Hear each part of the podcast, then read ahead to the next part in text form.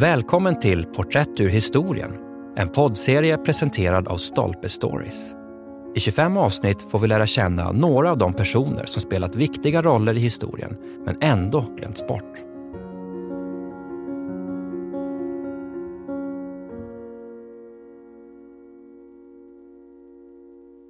Akbar den store. Den fulländade renässanshärskaren. Av Jessica Fraser.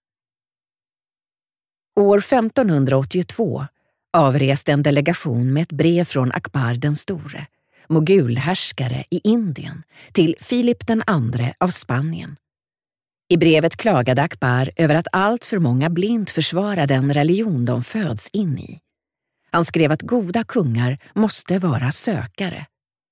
Efter möjligheten att fastställa sanningen, som är det mänskliga förståndets ädlaste mål, Därför söker vi vid lämpliga tillfällen umgänge med lärda män av alla religioner för att få ta del av deras omsorgsfulla utläggningar och upphöjda strävanden.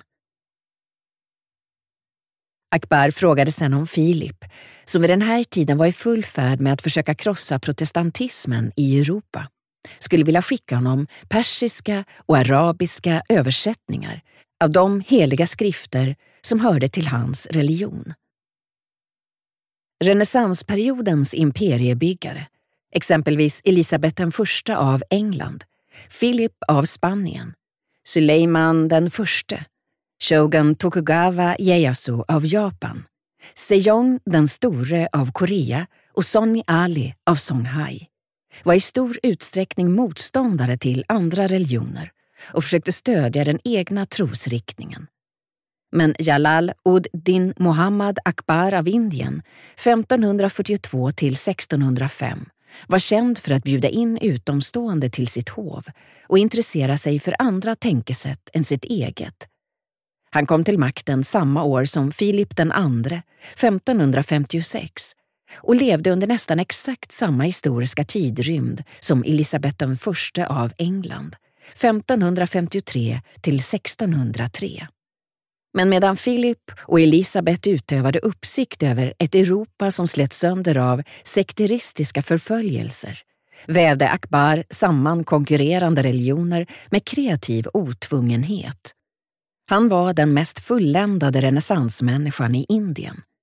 Två målningar i Akbarnama, Akbars bok, en biografi som han själv beställde, stärker den bilden.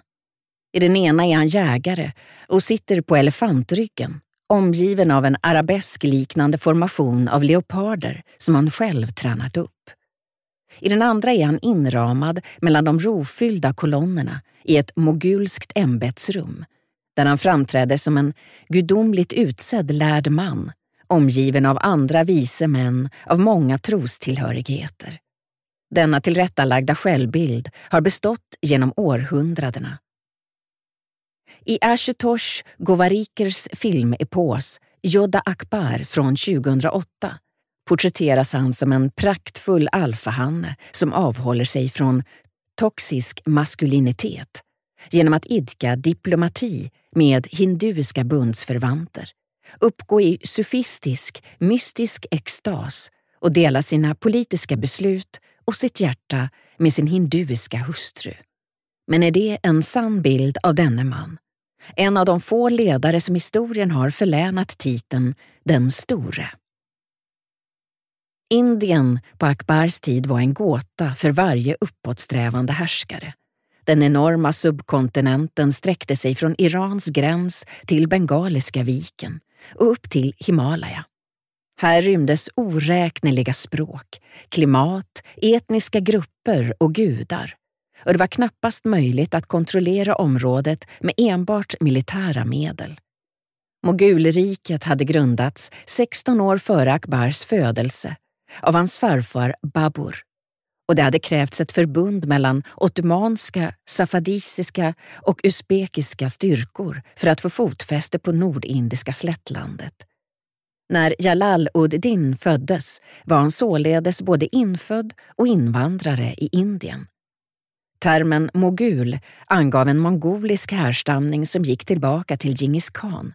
Men han föddes i en rajputisk fästning och gifte sig i Punjab. Hans far, Humayun, ärvde ett land som var så splittrat att ett uppror tvingade honom att gå i landsflykt i Persien. Han hade knappt hunnit återkomma och göra förnyat anspråk på ledarskapet i Indien när han omkom i en olycka och ansvaret för det krigshärjade riket hamnade i knät på den 14-årige Akbar. Historien råkar ibland i fumliga händer, ibland i starka och säkra.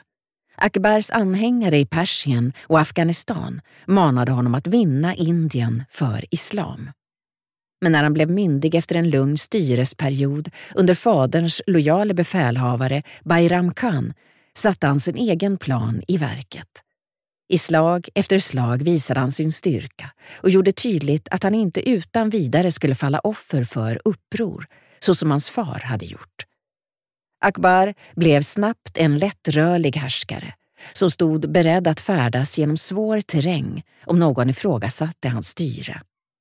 Avgörande för hans segrar var en arsenal av vapen med för den tiden mycket stor eldkraft och en ständig tillgång till stridselefanter som välde in från nyligen erövrade områden. Men nu gav den unga kungen prov på en sällsynt färdighet som hans föregångare inte hade bemästrat. Förmågan att befästa ett imperiums makt. Den vilade på minst tre viktiga taktiska grepp. För det första skapade han en ekonomisk struktur som knöt undersåtarna tätare till honom än våld någonsin kunnat göra. Under Akbar kunde köpmännen glädjas åt förbättrad framkomlighet längs Sidenvägens indiska förgreningar, ökad säkerhet på handelsrutterna, en säker valuta präglad i Philips spanska silver, lägre tullar och ersättning för stölder längs färdleden. När det var möjligt lät han de etablerade härskarfamiljerna behålla sin ställning så att de kunde skörda frukten av hans ekonomiska politik, samtidigt som han försäkrade sig om att de betalade erforderlig skatt. Han gjorde även tillvaron behagligare för arbetarklassen genom att införa en rättvis beskattning som var anpassad till varje regions naturliga produktionsnivå, så att arbetarna inte pressades bortom sin förmåga. Samindari-jordägarna var nu ålagda att ge lån till bönderna i svåra tider. Det gav som resultat att hans undersåtar vanligen var beredda att acceptera imperiets välsignelser. När Akbar annekterade den elefantrika regionen Gondwana och avrättade dess krigardrottning var hennes svåger blott alltför villig att ta över kronan på villkor att han underkastade sig mogulväldet. Hans andra strategi var frikostiga kulturinvesteringar. Att följa en gängse sunnitisk väg gav honom inga större fördelar, så han bröt banden med den islamiska ortodoxin längre västerut genom att utropa sig till kalif. Det innebar att han kunde upphäva lokala sharia-lärdes beslut. Snart gengöd hovet av debatter om olika religioner. Konkurrerande tänkesätt uppmuntrades och alla uppfattningar tolererades. År 1579 väckte en delegation av portugisiska jesuiter förargelse genom att kritisera islam. Men Akbar lät i god ordning uppteckna deras sätt att tänka och skyddade dem mot hovfolkets motanklagelser. Bland hans mest påkostade monument märktes bibliotek för både män och kvinnor där det fanns gott om skriftlärda, bokbindare och översättningar av andra religioners heliga skrifter.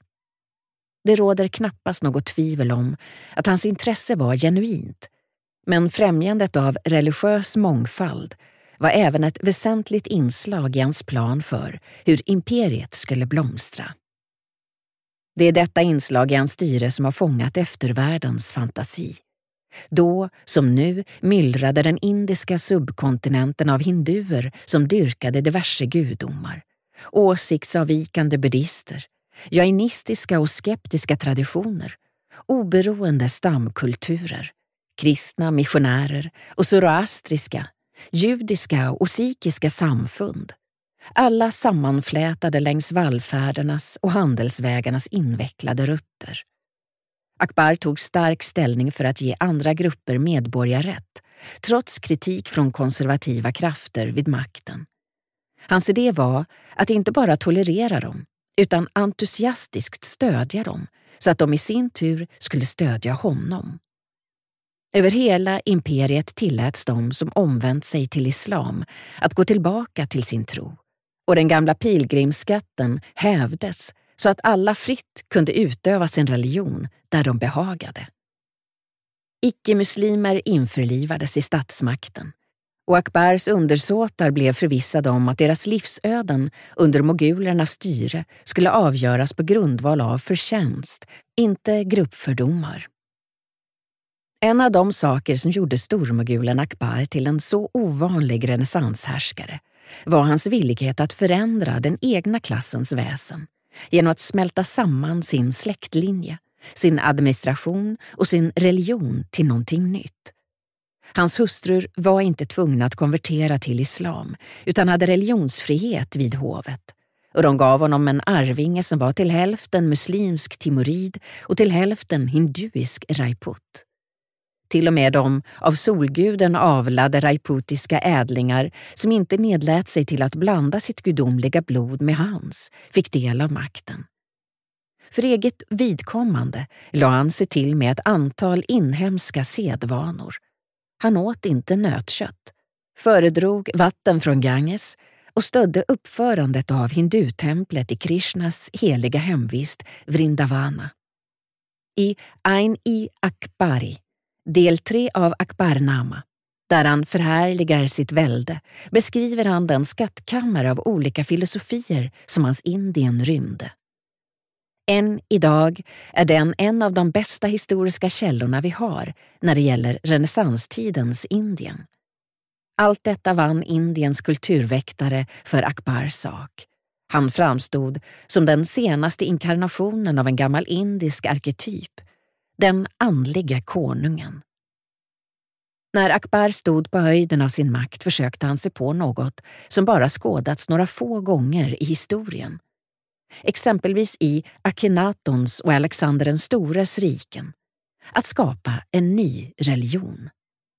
Han anknöt till den indiska mall för ett heligt rike som etablerats nästan 2000 år tidigare av den buddhistiska härskaren Ashoka cirka 270 till 230-talet före Kristus och övergick under sina sista decennier från ett politiskt till ett ideologiskt imperium.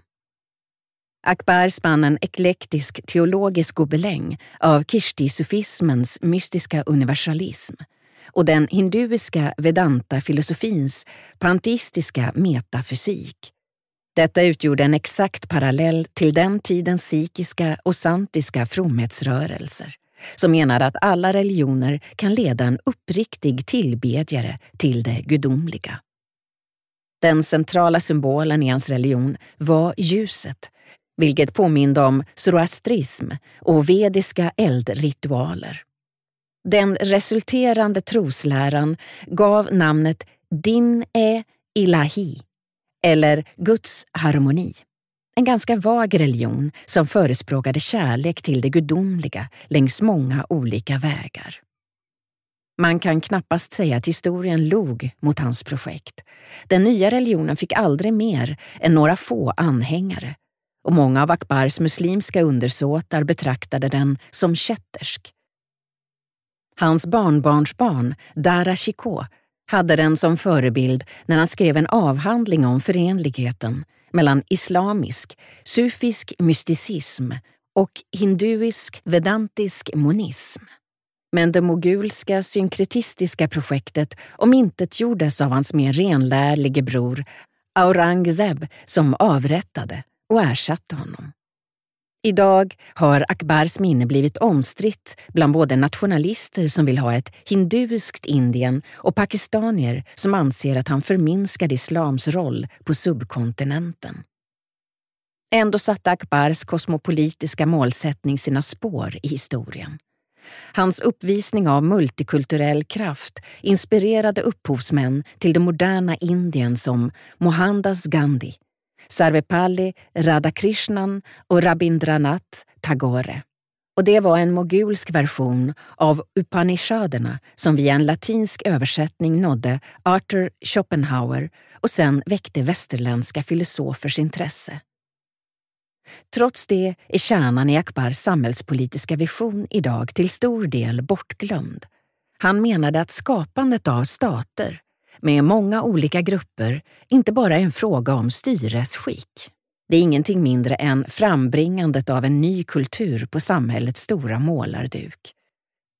Akbar förebådade den kommande upplysningstiden när han i ett brev till kristna lärde resonerade på följande sätt. De flesta människor är fjättrade av traditionens bojor och genom att efterlikna de sedvanor som iakttagits av deras fäder, förfäder, släktingar och bekantskaper fortsätter alla att leva utan att undersöka de argument och skäl som talar för den religion de fötts in i. Han ansåg det vara bättre att följa kärlekens och tillgivenhetens förpliktande instinkter, vilka ålägger människorna att vänskapligt blanda sig med varandra, än att försvara ett svunnet levnadssätt som man råkat ärva. Därför skrev han att vi bör söka umgänge med lärda män av alla religioner för att få del av deras omsorgsfulla utläggningar och upphöjda strävanden. Akbar var, kanske, en av historiens mest lyckosamma härskare. Han fick se sin lära blomstra ända fram till sin död, men besparades det krig mellan mono och multikulturalism som har rasat i Indien ända sedan dess. Jessica Fraser är lektor i teologi och religion vid Trinity College, University of Oxford och forskare vid Oxford Center för Hindu Studies.